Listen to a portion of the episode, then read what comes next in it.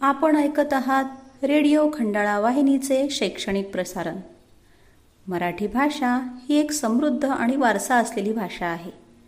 तिचं अलंकारिक रूपही गोजीरवाणा आहे.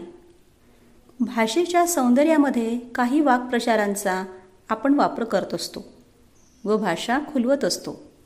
जसं की काळजात धस्स होणे म्हणजे भीती वाटणे. पण मुलांनो भीती वाटू देऊ नका कारण भाषेचं सौंदर्य वाढवायला आणि समजून द्यायला आपल्याला जिल्हा परिषद शाळा बाभुळगावच्या उपक्रमशील शिक्षिका मिनल देशमुख मॅडम आल्या आहेत आणि त्या आपल्याला वाक्प्रचार व त्यांचे अर्थ सांगणार आहेत. नमस्कार बालमित्रांनो.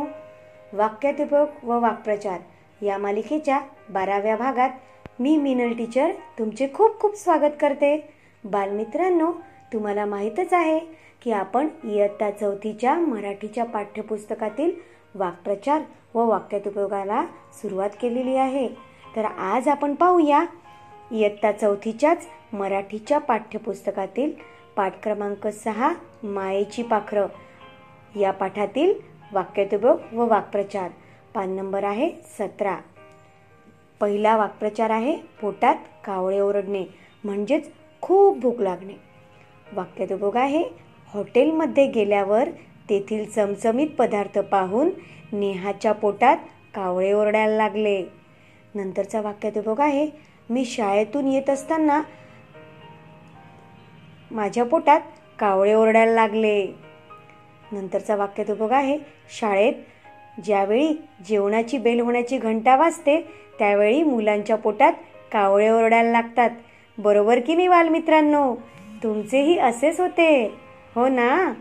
नंतरचा वाक्प्रचार आहे डोळा लागणे म्हणजेच झोप लागणे. वाक्यतुभोग आहे पुस्तक वाचता वाचता मनूचा डोळा लागला. नंतरचा वाक्यतुभोग आहे टी व्ही पाहता पाहता माझा डोळा कधी लागला ते मलाच कळले नाही.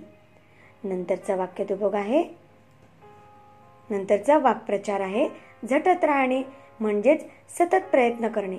वाक्यतुबक आहे. परीक्षेच्या काळात विद्यार्थ्यांनी सतत झटत राहिले पाहिजे. नंतरचा वाक्यतुपक आहे. आपले उद्दिष्ट पूर्ण करायचे असेल तर सतत झटत राहणे आवश्यक आहे. बालमित्रांनो नंतरचा वाक्प्रचार हा पाठ क्रमांक आठ गुणग्राहक राजा या पाठातील आहे. पान नंबर आहे चोवीस. वाक्प्रचार आहे देहभान विसरणे. म्हणजेच स्वतःची जाणीव विसरणे. वाक्यात उपयोग आहे शिवाजी महाराजांचे मावळे देहभान विसरून लढाई लढत असत. नंतरचा वाक्यात उपयोग आहे कोणतेही कार्य देहभान विसरून जर केले तर ते नक्कीच यशस्वी होते. नंतरचा वाक्यात उपयोग पावसात भिजताना मुले देहभान विसरतात. तर मग बालमित्रांनो समजले का तुम्हाला आजचे वाक्प्रचार आणि त्यांचे अर्थ? समजले ना? तर मग ते नीट व्यवस्थित वहीत लिहून घ्या आणि त्यांचा वाक्यात उपयोग करण्याचा नक्कीच प्रयत्न करून पहा. उद्या पुन्हा भेटूया नवीन वाक्प्रचार आणि वाक्यात उपयोग घेऊन. धन्यवाद!